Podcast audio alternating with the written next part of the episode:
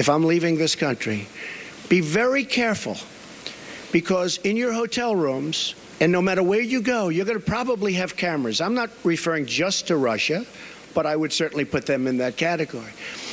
And number one, I hope you're going to be good anyway. But in those rooms, you have cameras in the strangest places.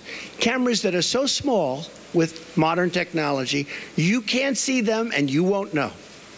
You better be careful, or you'll be watching yourself on nightly television. That was President elect Donald Trump uh, talking yesterday about the fact that there could be cameras anywhere. You should be careful. And funnily enough, I see this story today of an actor found guilty of mischief for hiding a camera in a rental condo he sublet to a couple of women. We're joined now by Lorne Honickman, partner with PTZ, BTZ Law. I don't know why I can't read today, Lorne. I apologize. Uh, and of course, our AM 640 legal analyst. How you doing, Lorne? How are you? I'm fantastic. Yourself? I'm good. I was saying, you said, I don't know why I can't read. I said, maybe because of your conversations with Creston. That could do something to your eyes, you know. It, it is possible. And I'm yeah. also fighting something. I don't know what oh. it is, but I'm fighting it. Um, okay. Yeah, this is an interesting case because this guy was originally charged with voyeurism, and there was no issue that he actually put the camera in. Uh, so that wasn't the issue. Uh, and he uh, he said that, uh, if I understand correctly, he kept a surreptitious camera uh, because uh, he wanted to protect against theft uh, because he had suffered theft before. Now, he originally was charged with the uh, with voyeurism, and in the criminal code, voyeurism means when you surreptitiously put a camera like that, but you do it in a place that can reasonably be expected where someone's going to be nude or is going to be in a place that he or she would be exposing their genital organs, etc. And so the Crown felt that there was no reasonable prospect of conviction on that, and those charges were withdrawn back in 2015. However, now, Lorne, can I stop you for a sec? Sure. Is that because they found the camera, the hidden camera? He rented out his apartment to some women because he was doing yes. some work el- elsewhere because he's an actor, and they found the camera hidden in a Blu-ray player, which was in the living room. If right. it was in the bedroom, would it have been a different yeah, story? that would be different, right? Or, or where you see a lot of the convictions in these cases are where cameras are hidden in bathrooms. Okay. Uh, so that's where you'll see a lot of voyeurism convictions with that. Okay. So, but it didn't end there for uh, for the accused because the Crown proceeded on mischief charges, and mischief means anyone who commits mischief who willfully uh, obstructs, interferes with the lawful use or enjoyment of property.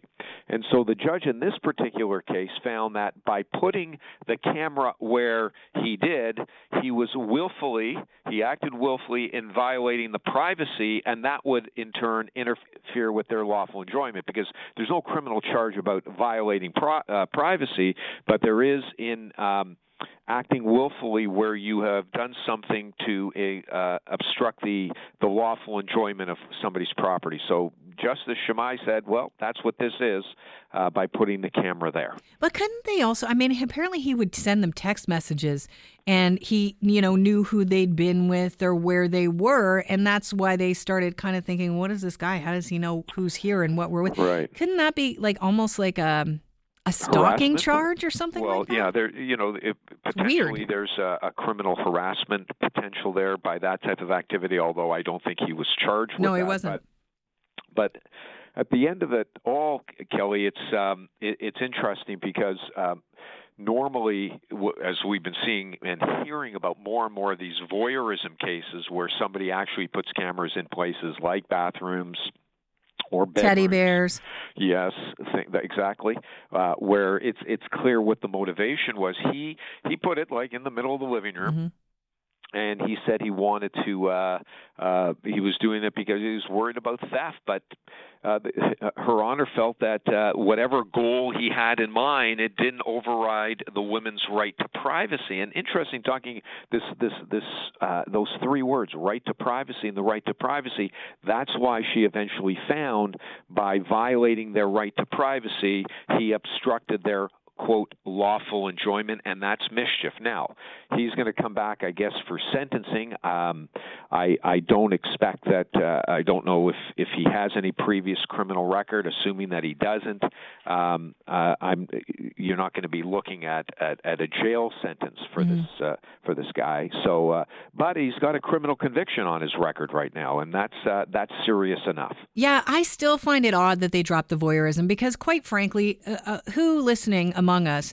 has not run in their you know undies right. into the living room once no, or no, twice? But, but, remember, what it is, it's not just that you or may, less. Okay, but but the point is, Kelly. Sure, there may be every part, every room, and every place in somebody's home. They may you may have been nude at one place or another, mm-hmm. but the the um, the, the way the section reads is that yeah, it's if if you're in a place that you can reasonably expect it to be nude. So that that's the um, that's the, the, the key words, I suppose, where the Crown looked at it and said, "Yeah, well, maybe somebody, as you just said, may run through there once in a while, but that's not a place where one is reasonably expected to be nude or or exposed."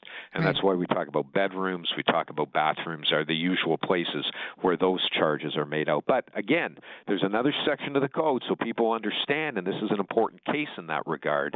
Uh, you you know you may have absolutely no motivation at all from a voyeurism point of view as the section reads, but you do want to, quote, spy on somebody who's in there, you could be captured by another part of the criminal code, as, as this gentleman was. All right. Well, Lorne, uh, thanks for making sense of it. I really appreciate it. My pleasure as always. Talk to you soon. Cheers.